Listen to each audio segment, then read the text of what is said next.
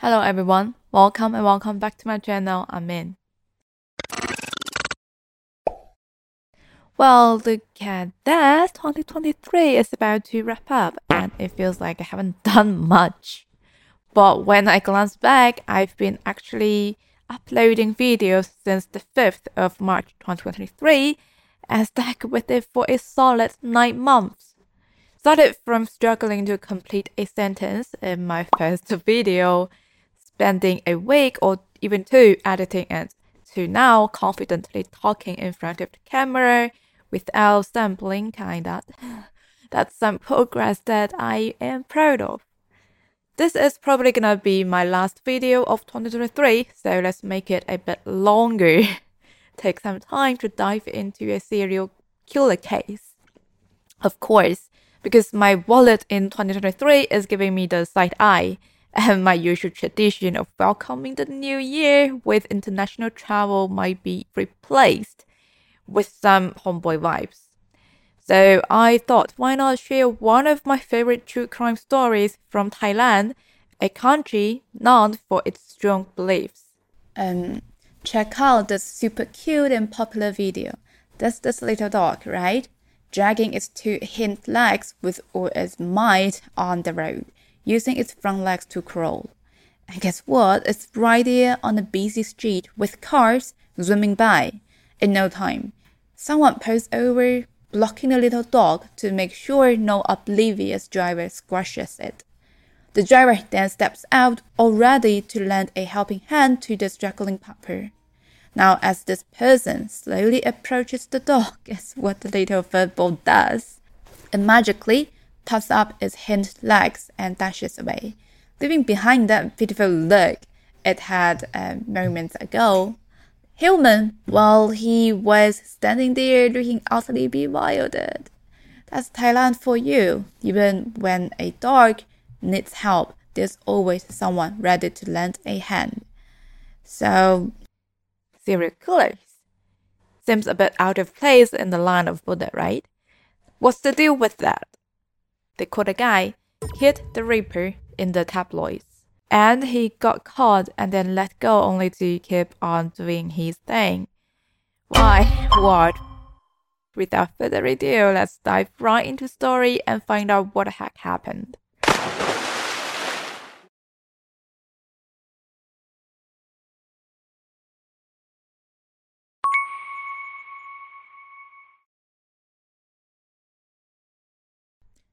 Thailand has this cool border town called the Mukdahan that sits right along the Mekong River. Um, I'm gonna put the correct pronunciation from AI of this town. Mukdahan. And every year they throw this awesome fair in the city. It's like a big party that happens from the 9th to the 17th of January in front of this provincial hall the whole point of this fair is to show off all the cool stuff that the province has to offer, like their products and touristic attractions. If you go, you can shop for local goodies, watch a cool parade with people wearing tribal costumes, join a tamarind contest, see the local pageant, and enjoy folk art performances. It's gonna be a blast. It's January and the small town is flooded with tourists, making the nightlife super lively. You can see tuk-tuk drivers with big smiles on their faces and zooming around over the town, excitedly fearing guests. So on the evening of the 29th of January 2005, there's this tuk-tuk driver just chilling on the roadside waiting for passengers. He's watching the crowd on the street taking it all in. Then, out of nowhere, a bellboy from a nearby hotel comes up to him with a dude and says, Hey man, take the gentleman to the coolest spot around here, would you? Well, you know the answer. So without even thinking twice, our tuk-tuk driver smoothly navigates through the crazy traffic and all the people with the customer in tow. Before you know it, they are pulling up to this entrance of a bar and the passenger hops off. Then the driver left with a sweet tip. The guy with the awesome singer in the club found a table, got a few drinks, and had a great time listening to this amazing voice of the singer. Soon as the girl on the stage finished her performance for the night and was about to leave, the guy approached her. He told her that he had been watching her for a while and thought her voice was really special, had the potential to be famous. The girl blushed when she heard the compliment. After chatting for a while, the two of them eventually decided to bounce together. When the girl gave the bar owner an excuse and mentioned her plan to dub with the customer, the owner, being a bit skeptical, asked if she actually knew the dude. The girl said she didn't know him, but she was super stoked to leave. She told the owner that the dude was from a talent agency in Bangkok and seemed interested in her, hinting that she would become a big shot. The owner, noticing the girl's excited vibe and strong desire to leave, nodded in understanding and let them bounce. The owner did consider stopping the girl from going out with strangers, but they all understand her tough situation. She's the one supporting all the expenses of a really big family. Even if it's not for fame, she needed to offer extra services to get tips beyond the regular performances. Later that night, that dude brought the girl back to the Ploy Palace Hotel Despite the two had had dinner before coming back, he still called up for a room service, you know, to impress the girl and showed off that he was loaded. The next morning, the dude left the hotel by himself. In regular encounters and stories, the common ending might be that the girl's feelings were hurt. But in today's story, the girl sadly lost her life, and I think you expected that. Around 9 a.m. on the 30th of January 2005, the hotel maid walked into the guest room for her usual cleaning routine. When she pushed the door open, she saw that the bathroom was all messy. But you know, for the cleaning staff, it was just another day on the job. The maid was about to start humming a tune while getting ready to clean when she opened the bathroom door. And boy, was she surprised. She was so startled that she almost dropped the cloth she was holding. There was this naked girl, had it in this bathtub that was full of water. Her hands were tied behind her neck with her own lingerie, and she didn't look like she was breathing. The hotel maid screamed in shock and immediately ran to find the manager. Together, they called the police. Police arrived to the crime scene and discovered some fingerprints and hairs in that very hotel room.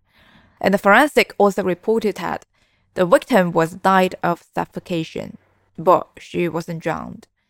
Despite she was found with her head in this um, bathtub, according to the analysis, she was apparently choked to death and then placed to the tub by the perpetrator. They also found semen in the private parts, though it looked like it was from consensual sex. On the meantime, the police got to ask the hotel staff and noted down that this particular room was booked on the 29th, one day before the murder took place. And yep, they didn't have CCTV installed in this hotel registration hall back in the days. So basically, the hotel staff had to just go off of their fuzzy memories to describe what this potential killer looked like. And since the registration information was incomplete, nobody could figure out who the, that person was either right away. The cops had to go around to bars and clubs nearby, asking for help in figuring who this body belonged to. And eventually, they were able to find out who she was. Her name was Varuni. She was a cafe singer, and she was only 25 years old at the time.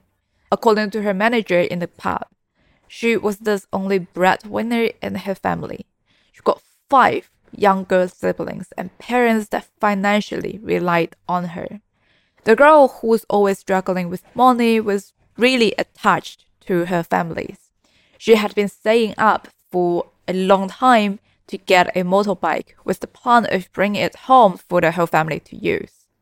She would often express her worries about how tough it was for her younger siblings to walk five kilometers every day just to get to school. And you know what? Her younger siblings, being the caring souls that they are, felt very sorry for their sister who was supporting this entire family. They insisted she be the one to use this only motorbike for her daily commute, even convincing her that it would make it easier for her to find a job and bring in more money for the family. Although Varuni had such a financial struggle, she was a lively and cheerful girl, always chatty, playful, and full of energy. She made a decent income as a singer, as she was indeed very good at performing, but she had to support seven other people. The money earned as a singer is obviously not enough to cover the expenses of this big family altogether so she sometimes took on extra clients and provided additional services to help make ends meet. We can't judge on this, right? In Thailand, participating in sex work is against the law. However, there are some legal gray areas and exceptions in how the country deals with this sex industry. Despite the ban on sex work, there are places called the red light districts where the sex industry might be somewhat tolerated and regulated. Lots of the sex transactions happen in spots like karaoke bars, massage parlors, and bars. Many people working in these establishments faced big financial pressures. A significant number of individuals involved in sex work come from poor families with many dependents, and they turn to sex work as a way to financially support their families, like the case we just come across. Of course, as in many tragic stories, there are also instances where women engaged in sex work are physically coerced by their male relatives, including husbands. Well, at least talking to the colleagues and friends of the victim, the police figured out that this poor girl lost not only her life, but also her valuables like her motorbike, a gold necklace, and a mobile phone. Moreover, after the interviews, the cops found something interesting. The guy the victim mentioned to the bar owner claimed to work for some um, entertainment companies. However, the hotel registration information said he was a staff member working on filming local history and documentaries, which is a completely different job. But he left the same names to both occasions, which is Samkit Pampang. When the cops checked, they found out that the, the company the guy mentioned didn't even exist. And guess what? When they compared the hair, fingerprints, and semen they found at the crime scene with the police database. They couldn't find a match for the dude. No criminal record. But the way this person committed the crimes didn't seem like a first timer, right? With all that violence and bondage he forced upon the victim. So, up until now, the police had only this guy's name. A name that no one knew if it was real. And like I mentioned, this particular city is at the border, so the suspect could have left Thailand already if he wanted to. This case ran into dead end at this point. So, two months later, on the 9th of March 2005, the Thai police held a nationwide conference to discuss the case. There were many detectives, right? And while they have the name and the check-in paper the suspect had signed, what would they do? First, they threw the name Samkit into the database for a rough screening. It spat out a bunch of people since, you know, Samkit is like a common name in Thailand. At least that's what they said in the documents that I read. Kind of like Sam is in the English world. Among these names, there were indeed some with a history of run ins with the law. Now, what to do? There's a list of them, right? The police had a light bulb moment. Why not compare the handwritings? Finally, after a lot of effort and help from handwriting experts, they found a letter of repentance from a person named Samkid who has a criminal record. They compared the two, and voila, thought the handwriting matched. Of course, since I'm not familiar with Thai script, I can't tell if there are any real differences between the two. If any of my viewers happen to know Thai, feel free to drop a comment and enlighten us on the similarity of these handwritings, please. So anyway, with the handwritings, they got to go back to the file and checking why this Sam kid ended up in prison. They found out it was because he had provided false testimony in an assassination attempt on a um, governor. Plus, since Samkid was a minor at the time, they didn't collect his biometric information. No wonder why, when the police tried to match his DNA directly with the database, that got zilch. Even though they did manage to confirm his identity, but still, no one knew where the heck he was. Still on loose. And we all know that serial killer wouldn't be satisfied with only one victim, right?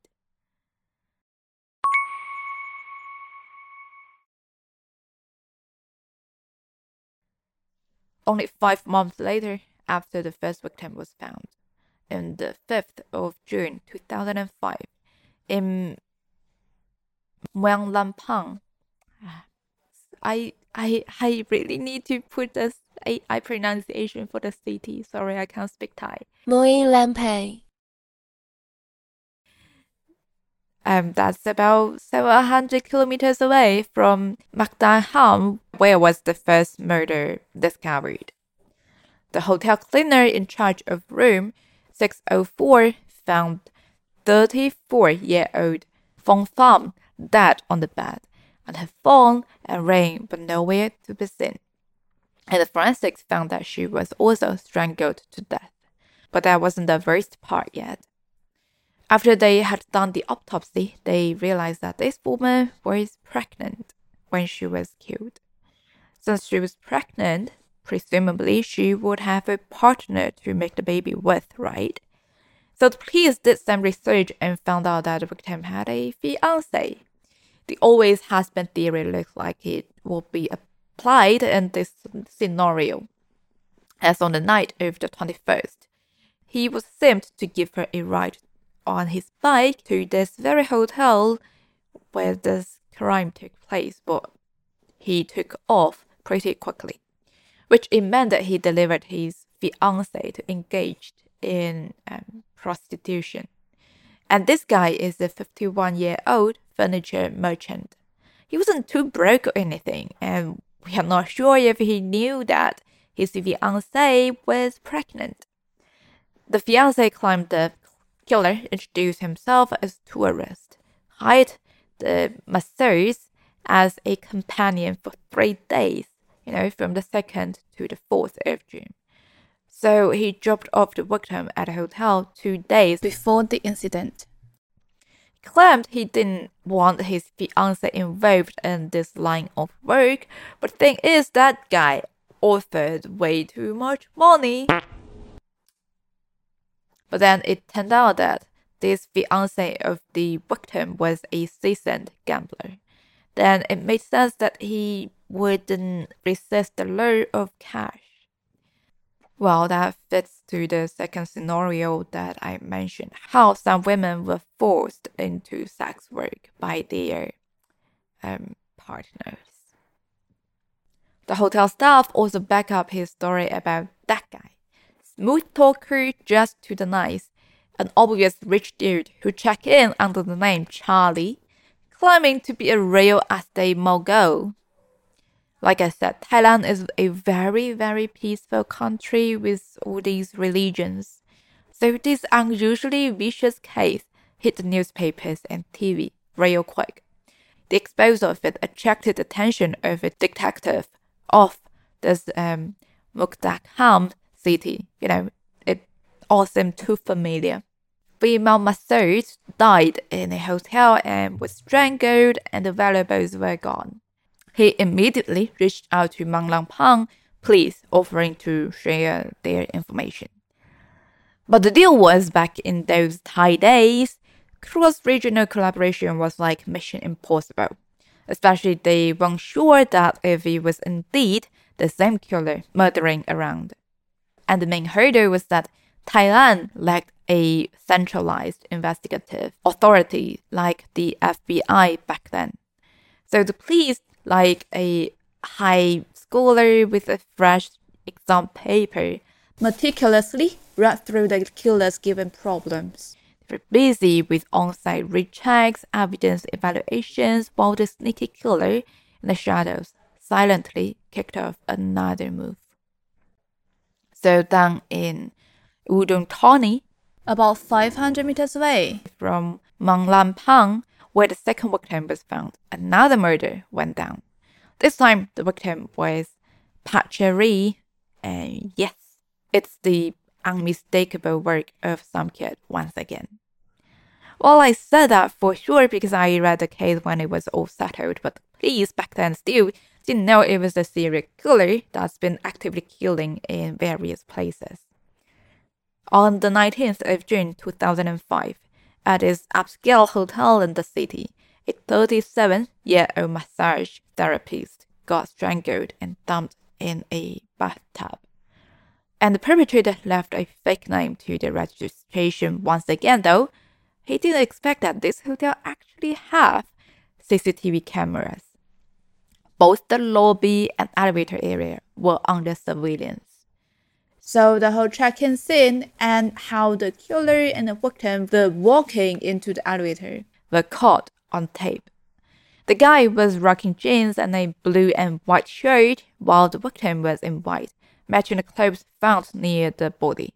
Police hurried to conduct an investigation at a massage parlor where the victim was employed which is located 60 kilometers away from Udon Thani. As the guy didn't leave a real name, though, the masseuse did write her true names. The police got to find the colleagues over the victim, and according to them, this client of hers was said to be a rich dude, supposedly owning a jewelry store. And no one back then suspected a thing as this guy took the masseuse to this really fancy local hotel for two days before heading over to Udon Thani, another town, together. Now here's where the plot thickened. Someone mentioned that the victim had some gold jewelry on her and even a phone, but none of it was found at the crime scene. It's like the killer swiped the gold bling after the murder. The local police were scratching their heads. Why would the killer of the Marseilles was it just a crime of opportunity, you know, driven by greed? But why the killer had to bring her all the way from one place to another and spend money to luxury hotels before finally killing her? At this point, the Udon Thani police had no clue that cops in two other places were investigating um, two different but similar cases. Like I said back then in Thailand, the police in different regions weren't connected, no unified database or shared crime information. The killer's methods were particularly brutal and they had civilian footage showing the murder's face, the local police thought, why not share this case information with the National Crime Prevention Bureau in Bangkok? What if those savvy cops in Bangkok have some insights to offer. When these local cops uploaded the data, they didn't really think they would get information on the killer. And surprise, surprise, the murderer wasn't limited to his crime scene in Udon Thani. It was only at this point that all the cases committed by Samkiat so far were finally linked together, confirming that he was indeed a serial killer. Three murders in a row finally grabbed the attention of the Royal Thai police. They realized Samkiat was a serial killer, extremely dangerous and likely to strike again. Plus, he was skilled at deception, good at disguising himself, making him tough to track down. The police figured. One, Sam Kid must have some special quality making it hard for witnesses to recognize him in photos.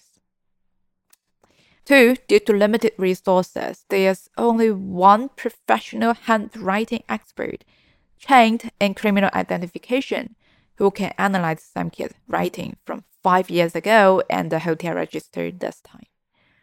These factors made the case progress at a snail's pace.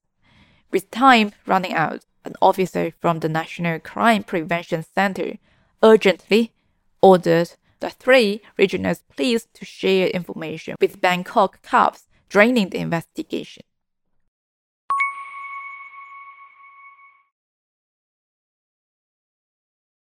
Same routine, same murder method.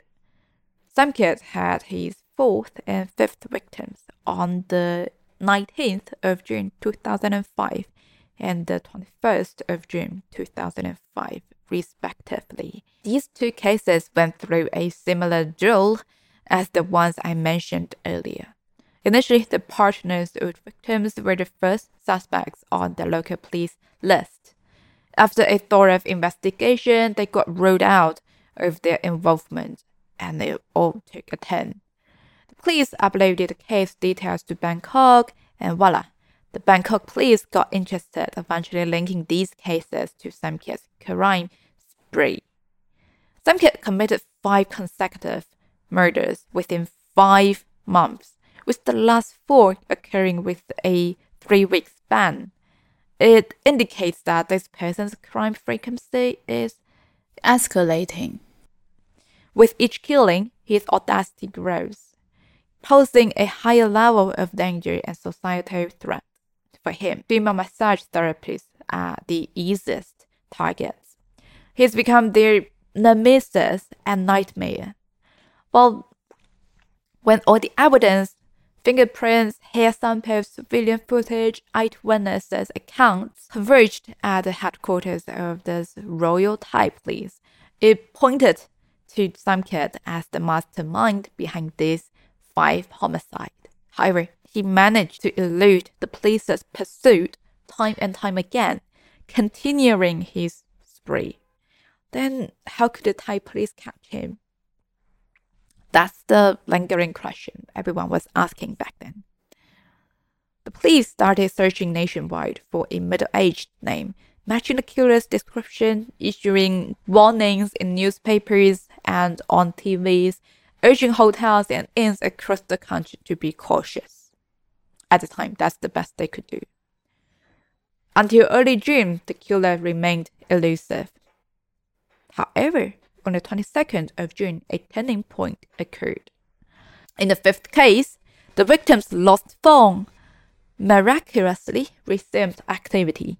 You know, before this, the phone was banging does auto reply is either the number you have dialed is currently unavailable or the person you are trying to reach has their phone turned off. It was as if the phone had been charged, turned on, and made some calls. Why would I know? The Thai police had contacted the telecommunications company to chase it on the second day after the murder was discovered. Since the Bangkok police had intervened, they were better prepared for the case. Once it was turned on, it would be under surveillance. The call was answered by a woman. She was a widow living in Zhejiang province. Her husband had passed away many years ago, and she's been bringing up her children until this year. She finally met someone that she thought was her true love. And let's call her Kanoka for the story. Going back to February 2003, 36 year old Kanoka met a man named Sam Kid. Although she didn't know much about him, he was gentle and treated her well. Honestly, she hadn't felt this way in a long time. Sam Kid claimed to be a businessman who frequently traveled for work. Each time he visited, it was only for a few days, but that was satisfying enough for her.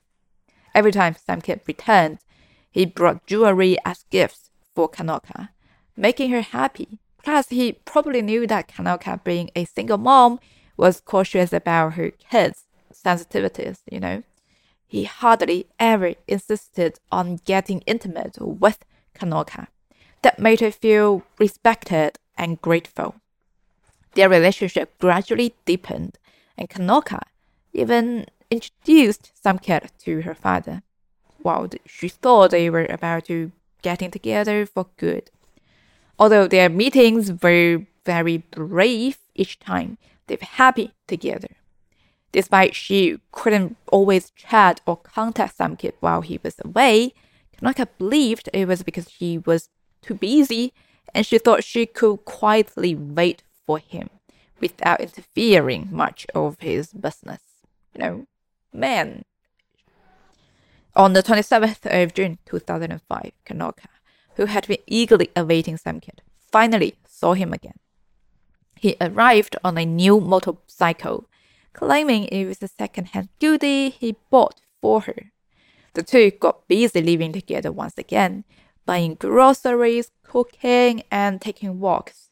The neighbors were convinced that this gentlemanly man was Kanoka's sweetheart.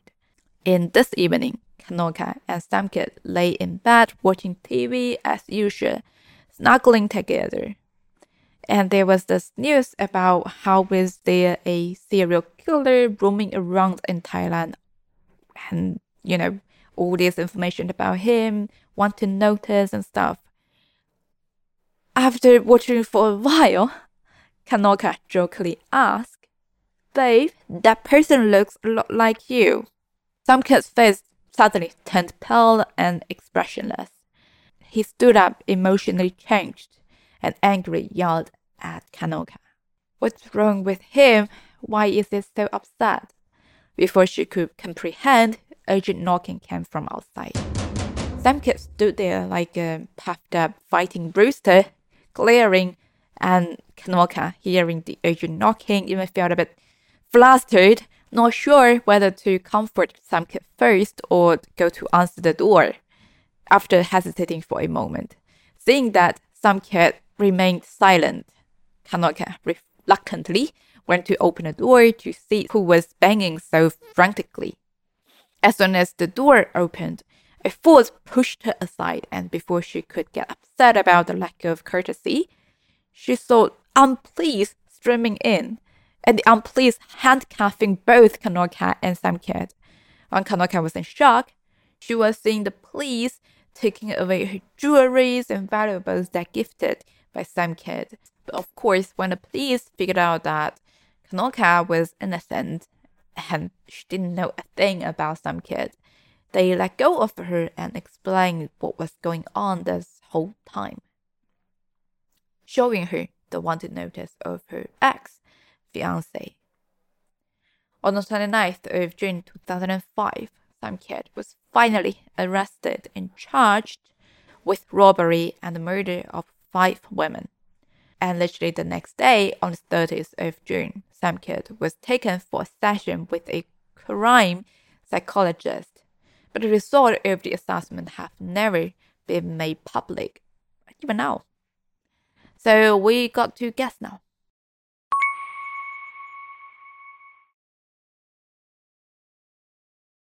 Somkid's tough journey traces back to when he was just five years old. His mom passed away that year, and his dad, with a quirky temper, barely communicated with him. By the time he turned eight, his father vanished without a trace. Left without support, Somkid sought refuge with his uncle. Since he was living under someone else's roof, and his uncle had three kids of his own, the love Somkid received was even scarcer. He was kicked out of primary school for stealing, but he later was able to continue his education with help from his uncle. At the age of 13, fed up with repetitive school punishments, Somkid voluntarily dropped out. While his uncle was surprised about his move to leave the school, he didn't intervene. From that point onward, Somkid truly embraced the life of a societal delinquent.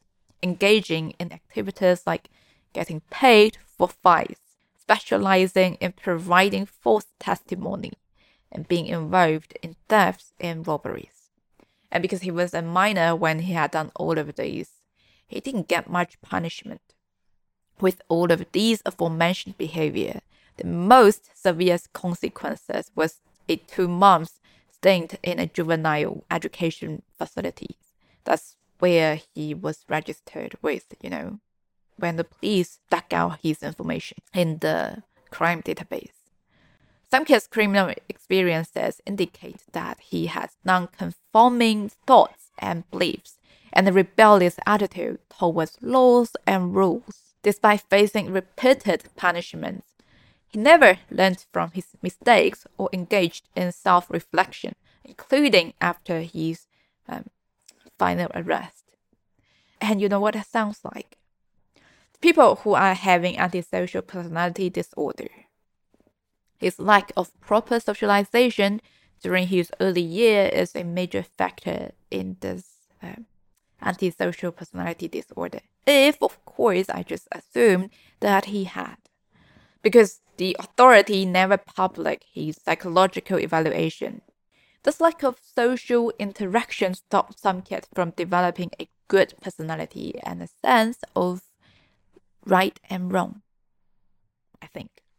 As Somkid entered adulthood, he confronted various setbacks in life. He responded to all these challenges by becoming a criminal, dealing with problems through illegal activities, getting what he needed through unlawful methods, and fulfilling his psychological needs through crimes. Each successful crime made him even more determined to achieve his personal goals through illegal activities. Most of Somkid's criminal behavior was directly influenced by this um, antisocial personality disorder, if he actually had it. Well, I need to emphasize this a lot of time that it was only my speculation. So his criminal psychology was relatively straightforward and kind of obvious that he killed for sex. That's what he has been doing to his victims. Then let's not forget about another victim under his lies, Kanoka. What kind of emotions did Somkid truly harbor for Kanoka? Was it romantic love? First off, Somkid didn't exhibit typical romantic behaviors with Kanoka, like kissing, hugging, or engaging in intimate activities. Which Kanoka also found weird, but she brushed it off, thinking it was his considerations and stuff. His attitude towards Kanoka was more about taking care of and protecting her. Consider this Somkid has his own sexual needs, and before committing his crimes, he usually paid for sex workers to satisfy his um, needs. However, he didn't have these desires specifically for Kanoka. In other words, he wasn't sexually attracted to Kanoka. Moreover, when Somkid's mother passed away, she was 37 years old. Kanoka, on the other hand, became acquainted with Somkid in 2003 when she was 36. Both Kanoka and Somkid's mother had the same profession. They were both truck driver. By the time Somkid was arrested, he had completely transformed into a serial killer with blood on his hands, an ASPD type serial killer, devoid of normal emotional experiences. When Kanoka suspected him and pursued information about him, Somkid's immediate reaction wasn't the typical response of most serial killer, you know, to kill and eliminate any potential threat. He looked angry though. Kanoka didn't feel like she was about to get killed by him at the moment. It all looked like if it was in this well following scenario. Picturing during a parent teacher meeting, a teacher informs parents that a child broke a window in the classroom. The mother, in a semi joking manner, suspected that her own child committed the act. The child becomes hysterical, displaying a face of anger and frustration due to not being trusted. However, this kid would never ever wanted to hurt his mother. Well, under common situation. In reality, Kanaka was not a wife or fiancée to Somkid. She almost seems like she served as an emotional link, a special emotional compensation mechanism. Somkid was looking for emotional connection with Kanaka because he lost when his mother passed away when he was really young. This loss led him to develop a unique compensatory mechanism. From a certain perspective, even though Somkid has lost almost all normal emotional experiences and lacks basic humanity, he is perpetually seeking the feelings his mother could have provided him at the beginning of his life. Somkid's behavior is shocking because it shows his strong desire for emotional experiences that he missed in his early years. It's like watching someone who can see trying their best to keep up with everyone else who can.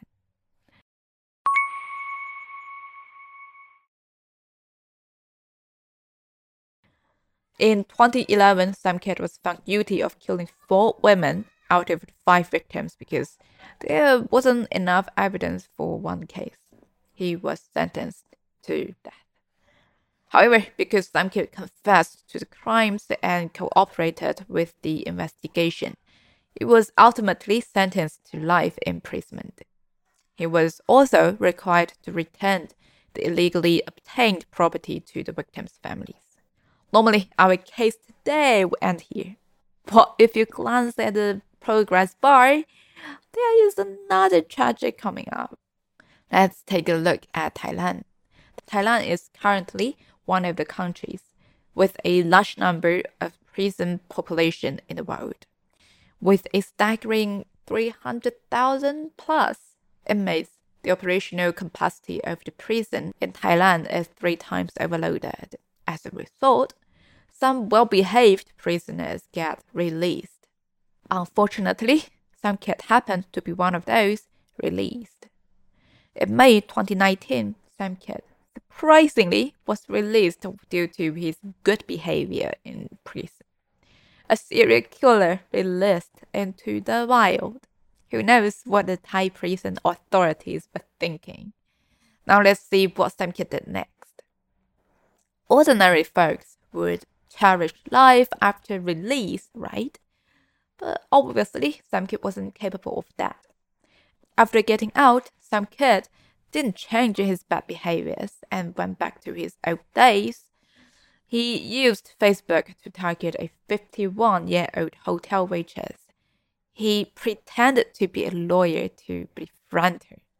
This was one of his specialties, you know, disguising himself as some mainstream and popular social identity to gain the person's, well, his victim's trust and get closer to they eventually became a couple, and Somkid smoothly moved in with the hotel waitress at her place. Only a couple of days living together, he killed that poor woman. On the 15th of December 2019, the woman was found dead at her place.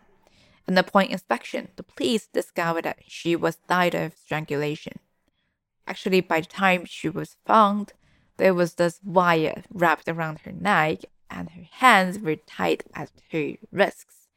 Her feet were also bonded at the ankles. You know, the police didn't even need to guess who the killer was. As they found Somkid's fingerprints, clothes, necessities there at the crime scene, full all of his DNA information. And if they still had to run some tests to make out who he was with these things, right, DNAs, they found a stack of documents that literally have his names on in the victim's place. The DNA was just to confirm that it was a 100% chance that Somkid was the murderer. On the same day, the police discovered the body. They initiated a nationwide manhunt. The portrait of the serial killer Somkid was continuously broadcast on televisions and posters were pasted everywhere, seeking information from the public. An eyewitness claimed to have seen a monk in Udon. Actually, that's where the second victim of Somkid was found, who resembled the facial features of the wanted man, Somkid. The police speculated that the suspect might be planning to disguise himself as a monk to escape to the adjacent Loei province and then attempted to cross the border into Laos. Immigration and security officers at the Thai Lao border remained on high alert, conducting thorough searches of this particular suspect. All vehicles and pedestrians heading to Laos underwent inspections at border checkpoints, and undercover detectives were deployed to nearby to nearby areas for investigation. You know, they did their best to stop Sam from crossing the border. But was he really going to Laos? Thai undercover detectives, after extensive tracking, eventually identified a person who bore a striking resemblance to Somkid. But it turned out it was just indeed another person that looking too much like him. So where the heck was this Somkid gone? A week later on a train that bound for Bangkok, a university student noticed a unique mark above a guy's left eyebrow. She pretty much told that guy quite a while for verification before she reported it to the police. To her, this guy just looking too much like Somkid, especially this scar at the eyebrow. Not many people have a scar at such place, would they? Hours after receiving the student's tip, the police arrested some kids at Pangchong train station. The notorious serial killer who had shocked Thailand was once again apprehended in 2019. This time, his photo showed a much larger face than in 2005, and he seemed to have not bad a nutrition back in the prison that made him gain weight. Let's hope that this time they won't easily release him again. And thanks for watching. I will see you in my next video in 2024. Bye.